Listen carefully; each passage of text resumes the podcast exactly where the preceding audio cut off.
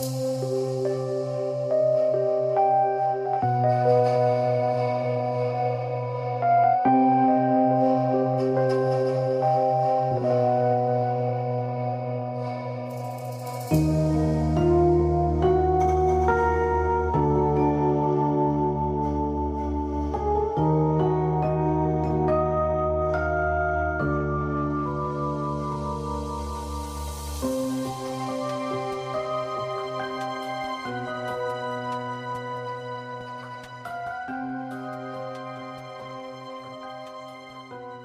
Hey, all you fraidy cats and kittens. My name's Bryan, And I'm Whitlee.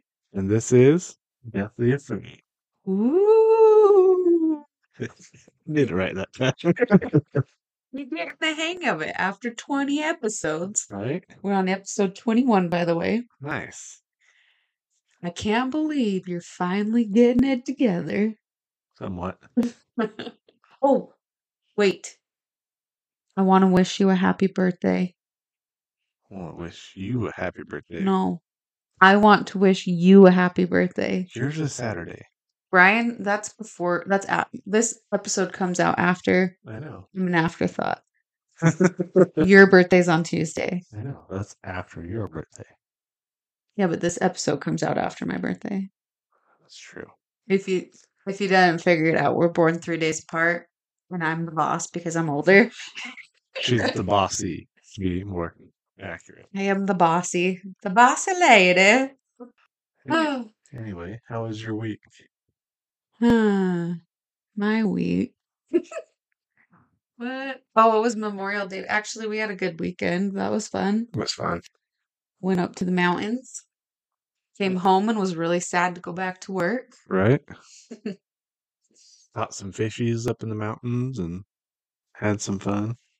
Yeah, talk louder, brother. I'm talking as loud as I can. no, you're not. You're like whispering. yes, you caught some fishies. I did not. Not, Nope. not some rays. Not really even that either. I just kind of chilled. but I had fun. It was a good time. It was fun. So, yeah. How was your week? It was good. Sad. Oh, bye, Ralph. Ralph's last day tomorrow. Bryan cried a little bit. Very upset. Yeah, 'cause it's just gonna be me working by myself. so lonely. He has nobody to call Ralph. Oh, oh man, what are we even doing? I don't even know. I don't know Yeah, so episode 21, we're killing it. if you could call it that. We're having fun. That's all that matters. Yeah. And yeah, we wanted to thank everybody that keeps coming back. And bring more people. Yeah, wouldn't hurt. Right? Um, I went first last week, Bryan. Did. So you go first this week. What are we talking about, my good sir? So my story this week is another one recommended by Ralph Oh, Because I had- Ralph. because I had no idea what I was gonna do. You never do. And he said, "Hey, do this one." I said, "Okay." Thanks, Ralph. Saves the day once again, Right before he ruins it. right? so, it is the Ghosts of the Bloody Pit. I don't know if you've heard of that. I definitely do not think that I've ever heard of that. I had not either until today. Today, Today. you're really slacking, brother. I've tried. Um, Tell me about this bloody pit. It sounds really gross. I like. so the rugged lands of western Massachusetts are somewhat dominated by the beautiful and remote Berkshire Hills. They are part of a land that has been haunted for centuries, and ghost stories are more commonplace here. Many tales are told of spirits in the forest, calling voices that have no source, and of those who have wandered into the woods never to return again. Of all of these stories, though, perhaps the most chilling is the tale of the Hoosac Tunnel near North Adams in the Deerfield Valley. The tunnel was one of the greatest undertakings of the region, and work was started on it in 1851. It was not finished for almost 25 years. During that period, hundreds of miners, using mostly black powder, shovels, picks, and their own hands, fought against the unyielding rock of Hoosac Mountain. By the time the tunnel was finally finished, more than 200 men had died in what came to be known as the Bloody Pit. They died in fires, explosions, tunnel collapses, and in one case, by the hand of another. It would be the cold blooded murder that occurred in 1865 that would give the tunnel its reputation for ghosts. It was during that year that the explosive known as nitroglycerin was introduced to America. The construction crew of the Hoosac Tunnel would have the hor- the, horror, the honor of being among the first crews to use it. On the afternoon of March 20th, 1865, three explosive experts named Ned Brinkman, Billy Nash, and Ringo Kelly decided to use nitro to continue their work on the tunnel. They placed the charge and then ran back toward a safety bunker that would shield them from the effects of the blast. Brinkman and Nash never made it there, however, for some reason, Ringo Kelly set off the charge before the other men could make it to the shelter. Murder. The two men were buried alive under tons of rock. Soon after the accident, Kelly vanished without a trace, leading many to believe that the accident with the nitro may have not been an accident after all. That's what I said. Right? He was not seen again until March 30th, 1866, when his body was discovered two miles inside of the tunnel. It was found at almost the exact spot where Brinkman and Nash had been killed. The authorities quickly deduced that Kelly had been strangled to death. Deputy Sheriff Charles F. Gibson estimated that he had been murdered between midnight and 3:30 a.m. that morning. The death was thoroughly investigated, but no suspects were ever found and the crime went unsolved.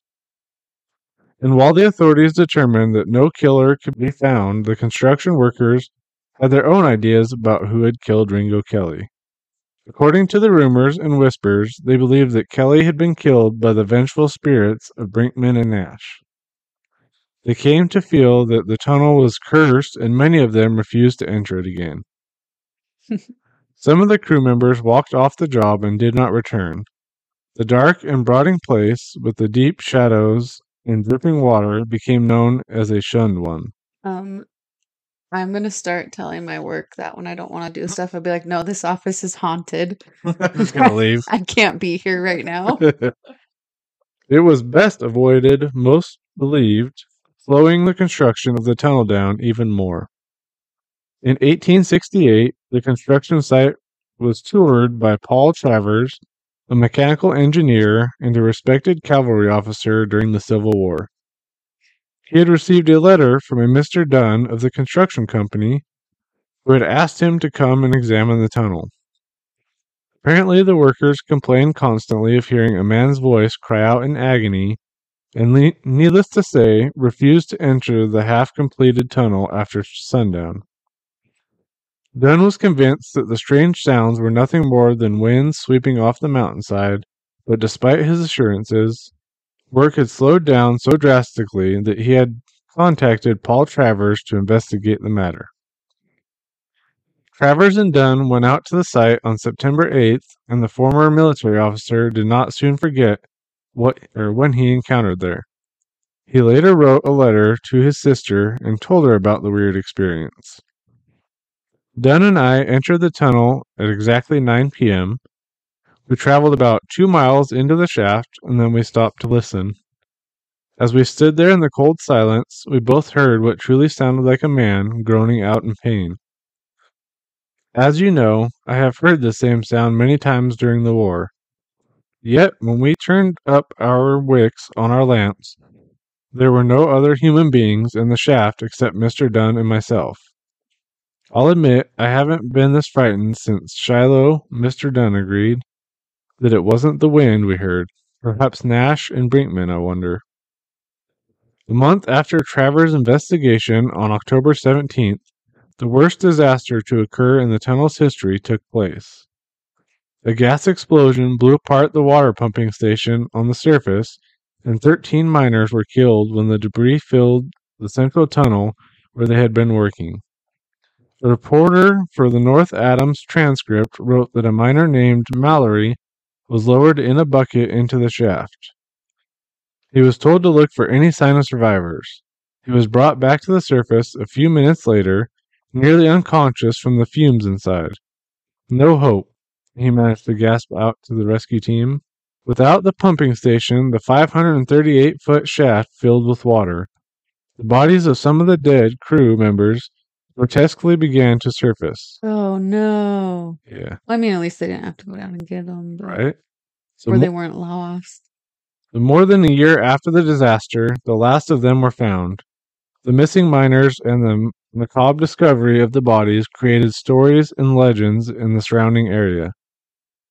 Glenn Drohan, the correspondent who had first written about the accident for the transcript, wrote During the time the miners were missing, villagers told strange tales of vague shapes and muffled wails near the water filled pit. Workmen claimed to see the lost miners carrying picks and shovels through a shroud of mist and snow on the mountaintop. The ghostly apparitions would appear briefly, then vanish, leaving no footprints in the snow, giving no answer to the miners' calls. As soon as the last of the bodies were found and given a decent burial, though, Drohan stated, the bizarre visitations ceased. These dead men had apparently found rest, but some of the victims of the bloody pit had not. Even after the apparitions stopped appearing, the eerie moanings in the tunnel continued, and the men remained terrified. I would be. That would be scary. Right? Not even like just because like the noises they hear, but there's anything about mines Like creeps me collapsing on you, or yeah, that would be scary. Like when we go to like the Kuna caves. yeah, Have you been there with us before? I have not. Oh my gosh. So when you're going down, it's like big open area or whatever. And you go down this super long ladder. And then like the further in you go, the narrower it gets, narrower it gets. And sometimes you have to like squeeze your body through little like I couldn't do that because I'm super claustrophobic. but it's fun when you play like you break the glow sticks and throw them everywhere because there's like zero light right Yeah. and then you play hide and seek and everyone's covered in glow stick so you can see them if they move but if they don't move you literally just think it's glow stick on the wall it's That's it's actually pretty fun it's a fun game if you know of a dark cave guys just don't get it in your eye right. like my dad So, based on the account of a Dr. Clifford J. Owen, the haunting also began to take on other characteristics as well. Owens came to the tunnel on a night in June 1872 and was accompanied by James R. McKinstry, a drilling operations superintendent. There is no information to suggest why the two men came to the tunnel on the last night of June 25th, but one might guess that it was in search of the ghosts who allegedly haunted the shaft. If this was the purpose of their trip, then the journey was apparently a successful one. The two hmm. men traveled about two miles into the tunnel and then halted to rest. There was no light in the shaft, save for their limp. did you just say limp they're in the shaft and they're limp There was no light in the shaft, save for their dim lamp, and Owens later described the tunnel as being as cold and as dark as a tomb. The two of them stood there talking for a few minutes, and then they heard a strange and mournful sound that sounded to Owens like someone in great pain. Probably because he was limp. Right He- limping he was limping. Yeah. He then goes on to write The next thing I saw was a dim light coming along the tunnel in a westerly direction. At first, I believed that it was probably a workman with a lantern. Yet, as the light grew closer, it took on a strange blue color and appeared to change in shape into the form of a human being with no head. ew Yeah. The light moved closer to the two men and was so close they could almost touch it. It remained motionless as though watching them, then hovered off toward the east end of the tunnel and vanished. I don't know how it could watch them if they didn't have a head. Right? it's kind of like what was it the first episode when you said the one the go- ghost would hide behind the bush Yeah. and then he came face to face with the headless ghost. Get face to face with them. Owens and McKinstry were understandably stunned, and Owens later wrote that while he was above all realist, and that he was not prone to repeating gossip and wild tales that defy a reasonable explanation, he was unable to deny what James McKinstry and I witnessed with our own eyes. Strangeness continued at the Hoosac Tunnel both shortly before and after it opened to admit trains to pass through it. On October How 6th, big is this tunnel? is big. I was thinking like an underground, they're mining stuff, but a train's going through it. Yeah. Dang. So on October 16th, 1874, a local hunter named Frank Webster vanished near Hoosac Mountain. Three days later, he was found by a search party stumbling along the banks of the Deerfield River. He was in a state of shock, mumbling incoherently and falling down.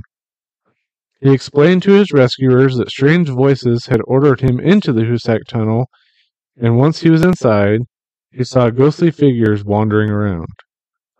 He also said that invisible hands had snatched his hunting rifle away from him and that he had been beaten with it. Oh my gosh, could you imagine that? Right? That would be It's a terrifying. ghost stealing your gun and then beating the crap out of you with it. Right? Well, and then like he probably couldn't even see it, so he was just like, "What the heck is happening?" Yeah. That would be terrifying. He couldn't remember leaving the tunnel. Members of the search party recalled that Webster did not have his rifle when he was found, and the cuts and abrasions on his head and body did seem to bear evidence of a beating. Later that same year, with the tunnel headings completed, workmen removed rocks from the tunnel and began grading the line and laying track. On February 9th, 1875, the first train went through the tunnel, pulling three flat cars and a boxcar. A group of 125 people had come along for the ride. According to the news stories about the event, North Adams had just become the western gateway to the rest of New England, but this was not enough to stop the strange stories from being told. In the fall of 1875, a fire tender on the Boston and Maine rail line named Harlan Mulvaney was taking a wagon load of wood into the tunnel.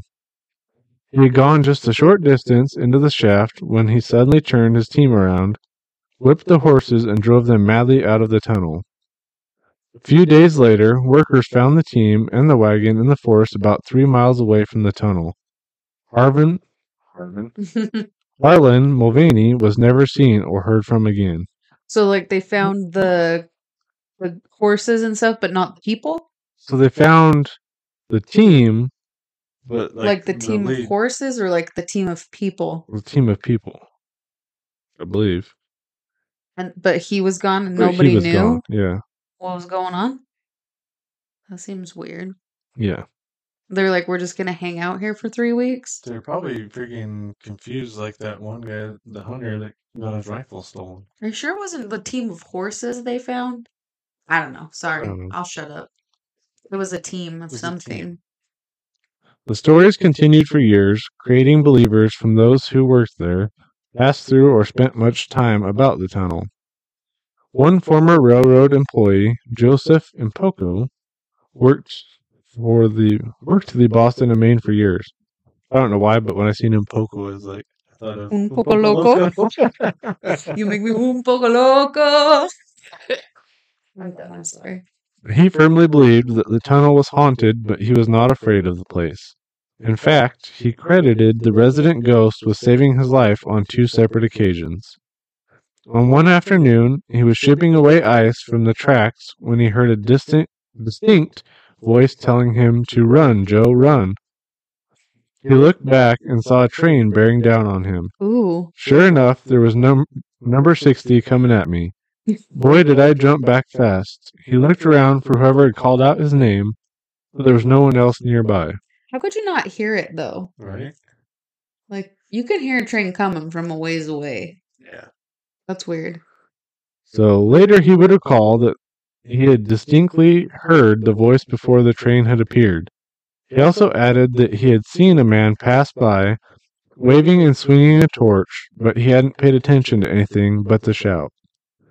The voice, wherever it had come from, had saved his life. Six weeks after the incident, Poco was again working on the tracks. This time, he was using a heavy iron crowbar to free some freight, freight cars, freight cars, Freight, freight cars. freight cars that had been frozen on the tracks. He was prying at one of the steel wheels when he heard the loud, familiar voice again call out to him. Joe, Joe, drop it, Joe! The voice called frantically. And Poco immediately released the bar, and it was instantly jolted and thrown against the tunnel wall by more than 11,000 volts of electricity. Holy crap. The charge came from a short circuited overhead power line. The unseen friend had saved Joe's life again. Joe's got a death wish. Right? This ghost is just Trying to look out for him. He's like, Joe, you don't want to be here. right. Go home, Joe. You're drunk. A short time later, Impoco left his job and began working out of the area. Every year, though, he would return to the Hoosac Tunnel and pay a sort of homage to the ghost who saved his life. He was certain that if he failed to do this one year, some tragedy would befall him. In 1977, Impoco's wife was ill, and rather than go to visit the tunnel, he stayed home with her. In October of that year, she died. Joe believed that her death was connected to his failure to journey to the Hoosac Tunnel. Hmm. Throughout the 1970s and the 1980s, the tunnel began to be investigated by ghost hunters and paranormal groups who had heard of the long history of hauntings in 1976. Nope. Her history of hauntings. In 1976, a researcher from Oh, Argawam, Massachusetts, Massachusetts, Massachusetts. Massachusetts, it's so much juice. Massive juices. So in 1976, a researcher from Agawam, Massachusetts, claimed to come face to face with one of the local denizens. He described the figure of a man in old fashioned work clothing, backlit against a brilliant white light. Could it have been the same ghost seen by Owens and McKinstry in 1872? We don't know. Did it have a head or not? Ooh, who knows? Only they knows. Still a mystery. How does he do that? so, a professor and part time ghost hunter named Ali Wallmaker had what she felt was a close encounter in the tunnel. She wrote that she was accompanied to the tunnel by a railroad official in 1984, and while there, had the uncomfortable sensation of someone standing close to her. She also stated that several students from North Adams State College visited the tunnel one night and left a tape recorder running in the shaft. They left it there, and when they returned and listened to the tape, they heard what seemed to be muffled human voices on the tape. That'd be kind of cool. Yeah. I'd be excited. The stories about the Bloody Pit still continue to be told today. Locals in the area still claim that strange winds, ghostly apparitions, and eerie voices are experienced around and in the daunting tunnel. Visitors who journey to this site today, however, risk becoming one of the resident ghosts themselves. The Boston and Maine Railroad still runs nearly a dozen freight trains through the tunnel each day, making this a trip that is definitely on the dangerous side. Hmm. If you're interested in the historical aspects of the tunnel, though, you can visit a museum that is dedicated to the site in the Western Gateway Heritage State Park, But, But I want to go to the actual tunnel. right? But if you are interested in the ghosts, I recommend that you tread lightly there. The spirits of the past are still reported to linger in dark shadows pressed tightly on every side. Perhaps the Mohawk Indians were right. They named this place Hoosac Mountain, which in their language means forbidden. Did they know something about this place that the builders of the tunnel did not? Perhaps. Perhaps they did. Perhaps they did not. Perhaps they did not. Perhaps that is the end of my story. Perhaps. I definitely have never heard that one, so that was fun. Yeah. Every time you said Husak, I was Husak Whose sack is it? in the shaft with the limp light. So I liked that. That was a different one. I hadn't heard it. So thanks for the suggestion, Ralphie. Yeah, thanks, Ralph. Cool. Well, I'm going to tell you a story. Oh, lovely lady. She was not a lovely lady, but it is about a lady. Her name is Leonarda Cianciulli. Cianciulli. I can't say it right. I've tried to do the pronunciation. I listened to other people say it. I can't say words. I apologize. Just go with chinchilla. It's not chinchilla, it's cianciulli. Cianciulli, cianciulli. I can't say it.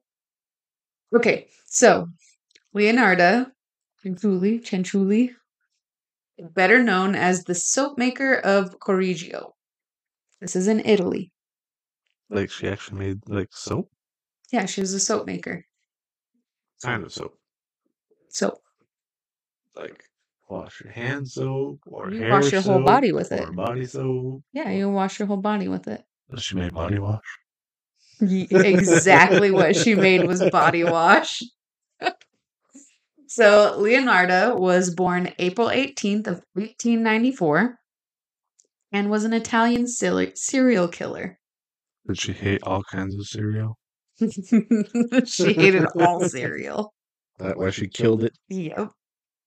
Um, she was not what she seemed, and she was far from your normal middle-aged woman.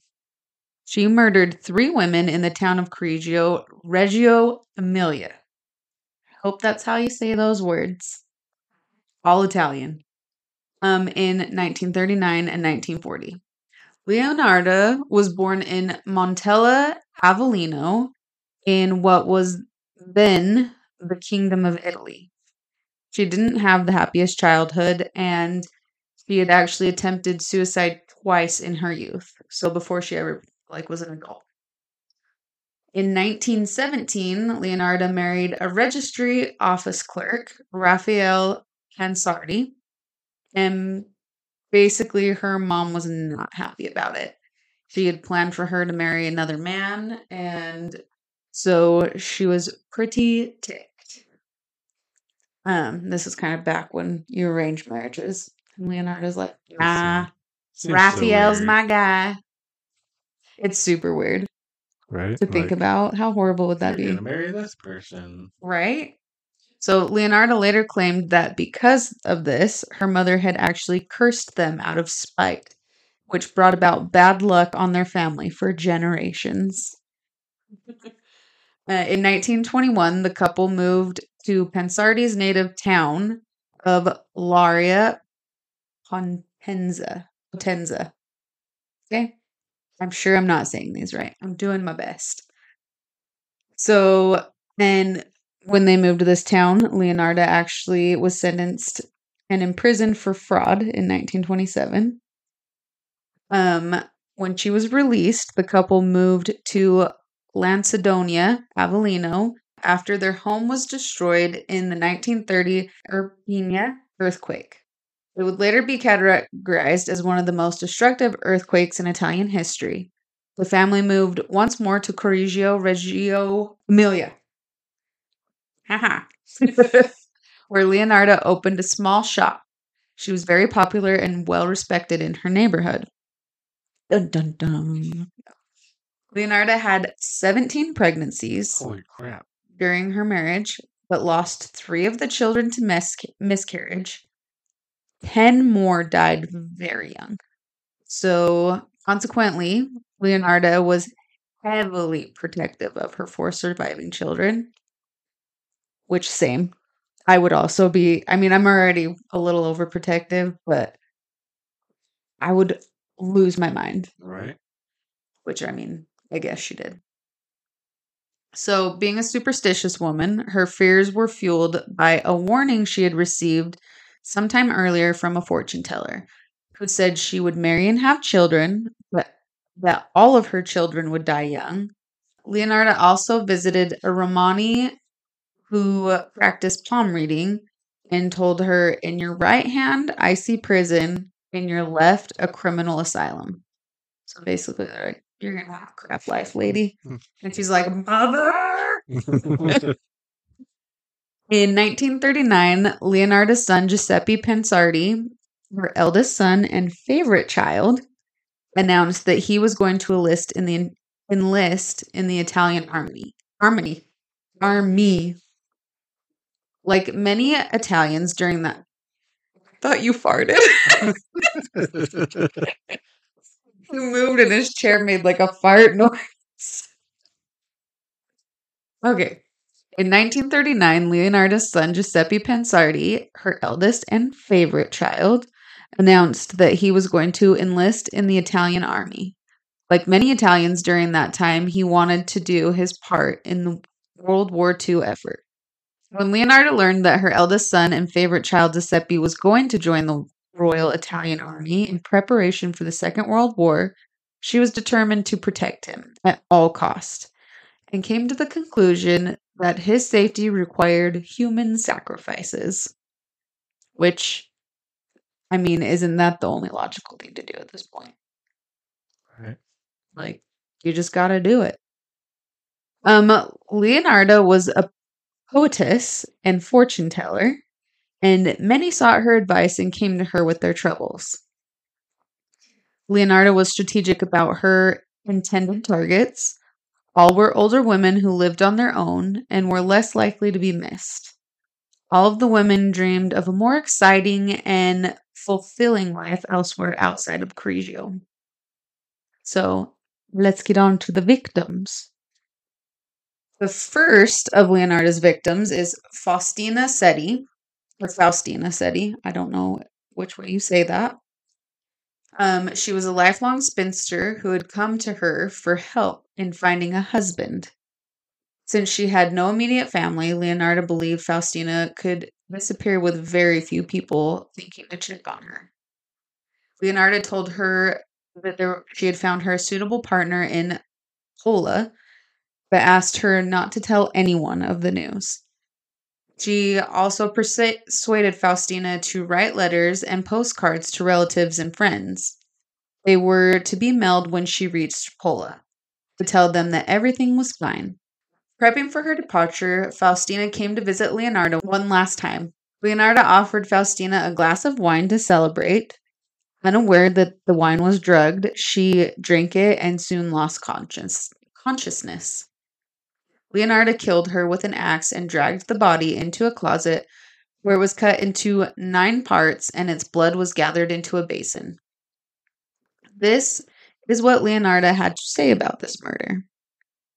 I threw the pieces into a pot, added seven kilos of caustic soda, which I had bought to make soap, and stirred the mixture until the pieces dissolved in a thick, dark mush that I poured into several buckets and emptied in a nearby septic tank.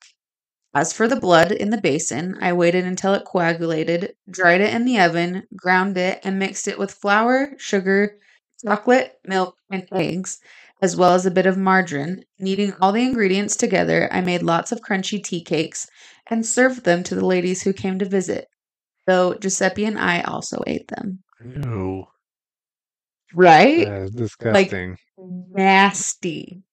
Nasty. Faustina also paid Leonarda for her service of finding her a husband. She gave her her life savings of 30,000 lire, which was the currency of Italy between 1861 and 2002. This was the equivalent of $530 at the time and around 9,500 today. Um, so the next victim is Francesca Salvi. She was searching for a place of employment. Leonardo claimed to have found her job at a school for girls in Piacenza. I'm going to say that's how you say that. Probably wrong. Like Faustina, Frances- Francisca, Francesca? Fran.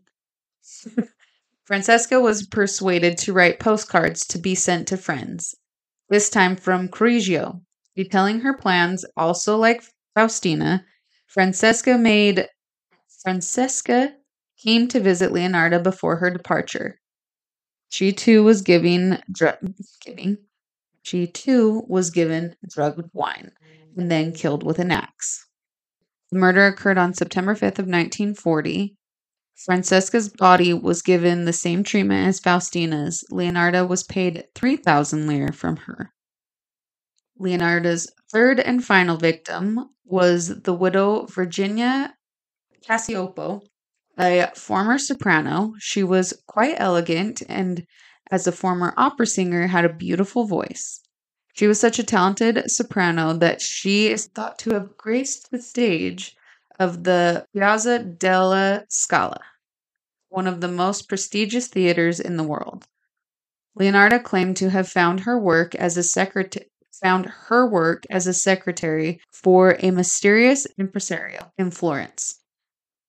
As with the other two women, she was instructed not to tell a single person where she was going. Virginia agreed, and on September 30th of 1940, came for a last visit to Leonardo. The pattern to the murder was the same as the first two. However, the nine pieces were mixed with lye in a pot but the result was extra white and fatty. This inspired Leonardo not to dump it out, but instead to add some scent to it while it boiled. This turned into soap that she gave out to everyone who would take it. Ew. Leon- this is what Leonardo said about Virginia. She ended up in the pot like the other two. Her flesh was fat and white. When it had melted, I added a bottle of cologne, and after a long time on the boil, I was able to make some of the most acceptable creamy soap. I gave bars to neighbors and acquaintances. The cakes, too, were better. That woman was really sweet. Ew. Right? What the hell? um, Leonardo was paid 50,000 lire, assorted jewels, and public blo- bonds, not blondes, Look blondes. Public bonds. She even sold all the victims' clothing, clothing and shoes. So, unlike her first two victims, who had few concerned relatives, Virginia had a very worried sister in law, Albertina Fanti. She didn't believe Virginia's letters detailing her quick departure and had, in fact, seen her enti- entering Leonardo's home the night she had left. Almost immediately, she reported her sister's disappearance to the superintendent of police in Reggio, who opened an investigation and soon arrested Leonarda. At first, Leonarda defended herself. Leonarda did not confess to the murders until they believed that her son, Giuseppe, was involved in the crime. It was only when the police shifted the blame towards her beloved son that she finally broke down and admitted to everything. She confessed to the murders, providing detailed accounts of what she had done to save her son from any blame. Leonardo was tried for the murder in Reggio Emilia in 1946. She remained unremorseful, as she did not give a crap. Leonardo was found guilty of her crimes and sentenced to 30 years in prison and three years in a criminal asylum, which, fortune teller, I see prison, I see an asylum. She died of a cerebral apoplexy, apoplexy, basically like a hemorrhage in her brain. Um, in the woman's criminal asylum in Pozzuoli on October 15th of 1970. A number of artifacts from this case, including the pot in which the victims were boiled, are on display at the Criminological Museum in Rome. Huh. A dark comic play about Leonardo called Love and Magic in Mama's Kitchen was first produced by Lina Wertmuller. That looks German. It does.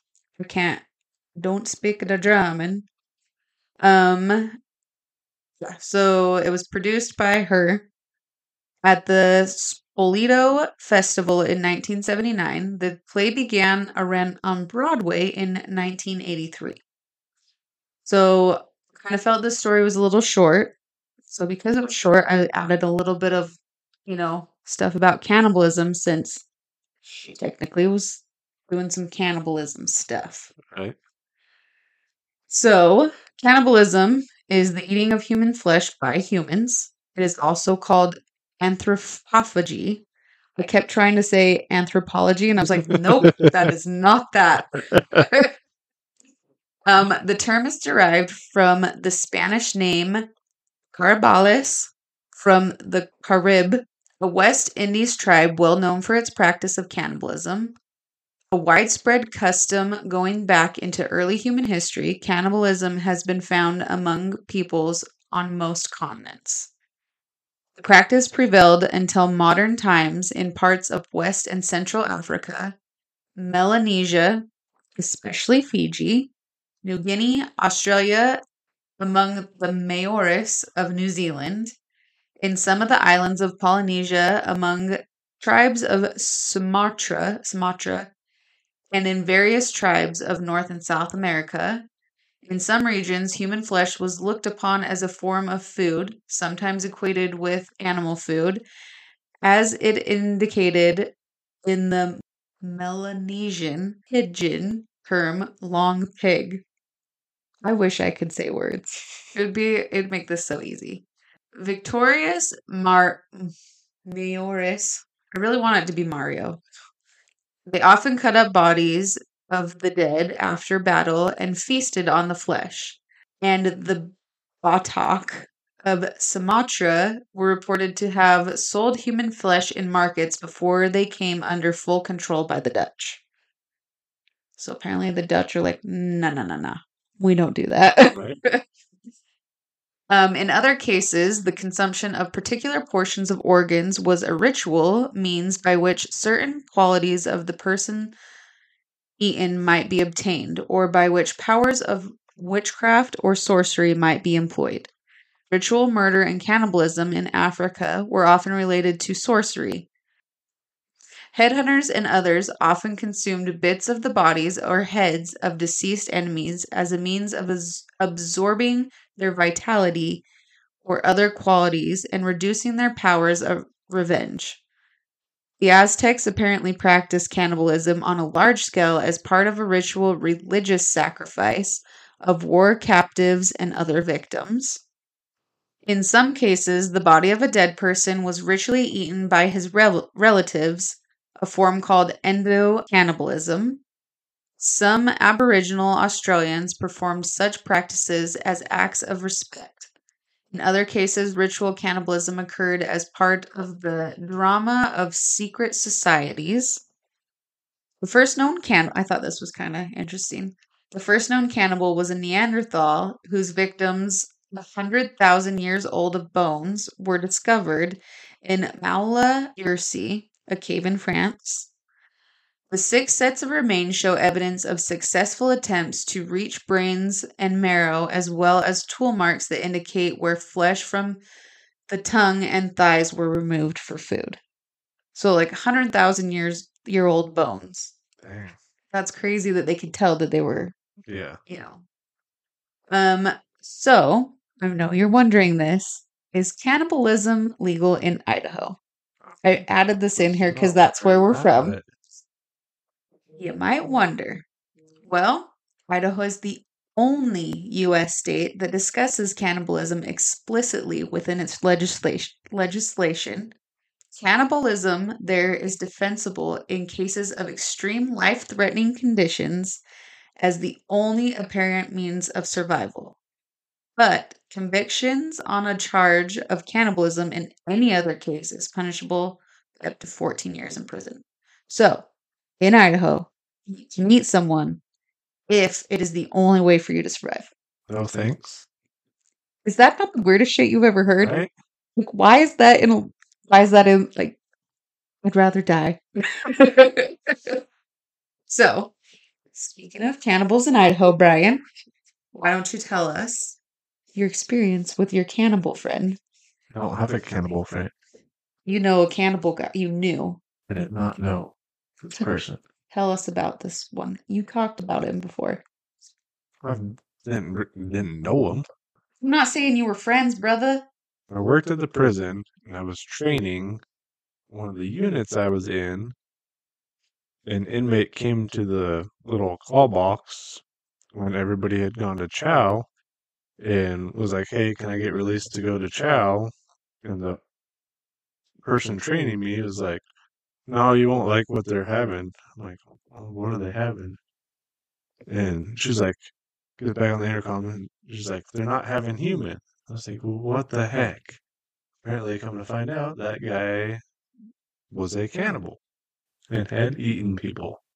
That's to me is so crazy because you don't think about that like around you, right? Yeah. Apparently, though, it was not in extreme circumstances that his survival depended on. Yeah. so I thought that was crazy. Yeah. Um also when I was after I'd done all my research for this, my mom had given me this book right here. It's a serial killer trivia book. And it's fascinating facts and disturbing details that will freak you the F out.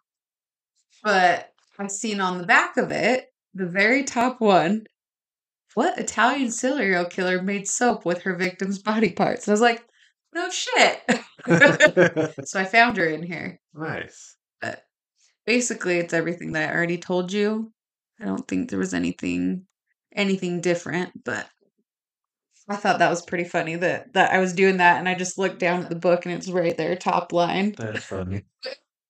So, yeah, that's my stories. That's weird that she would make soap and then just hand it out to people. And then she even made what little cakes or something. Yeah, she made like tea cakes and stuff, and just would feed it to the people because you know she had the shop. Yeah. and women would come to her. She did like her little fortune teller weirdness. And like they would come and get advice or whatever, and she would feed them these tea cakes. Can you imagine finding out that like after she gets sentenced and crap? Oh, I would Like, be Either the people that ate those or the people that I think I'd be more sick by that than the soap one, but still, What if you had both? yeah. You'd be like, "Oh my gosh, that lady was delicious." I'm just joking, but I'm like, obviously she did make it good, or the people wouldn't keep eating them. right? But to find out that that's what you were eating would be horrible. Yeah. I don't think I would ever be able to eat again. I would never trust anyone Yeah. again. Like, hey, do you want this? No. Be like, I'm only making my own food. I'm growing my own crops. I am killing my own cows. Like, get away from me, everyone. Yeah. It would be horrible. I definitely would never accept a tea cake from anyone again. Right. It'd be horrible. So, that's my story, bro. That's a good one. I liked it. I liked it. I liked it. You tired? Yeah. Same, son. Um. So yeah, that's that's our deal. Thank you guys for continuing to come back. Yeah. Oh, did I show you the pictures that Armin sent me? No. Oh, of the Queen Mary. Yeah. Yes. So my aunt and uncle went on a cruise this week, and we are on our way home from the mountains on Monday, and she sent me pictures of the Queen Mary that was docked right behind where their cruise ship was. So I thought it was pretty cool, That's cool. I'm excited to go there. right? It'll be fun. It'll be a lot of fun. Well, and then one of our other friends that we were camping with this weekend was telling us that um his wife had gone and stayed on the Queen Mary and had some cool stories. Yeah. So they didn't share them. How rude! Right? No, I'm just joking. Thanks, Drew. Yeah. So, um, yeah, that's our stories. That's our life. Check it out on Instagram at Deathly Afraid Podcast. We have a Facebook group, Deathly Afraid Podcast. You can email us at deathlyafraidpod at gmail.com. Nobody ever emails us. I'll email you. What do you hmm. want me to email you about? I want somebody, a listener, to email us. Yeah, guys, stop right now what you're doing. Email us. Send us. Right you can just say hi. I listened. Yeah. Anything. We would love it. So, um, what else? Did I say everything? So you didn't say Instagram twice. I can tell you that. It didn't say Instagram twice this time. Do you want me to? Sure. You can follow our Instagram at Deathly Afraid Podcast. um, all right, yeah. Have a great day and thanks. Adios. We will see you guys next week. Bye. Email Bryan and tell him happy birthday. Yeah. Bye. Bye.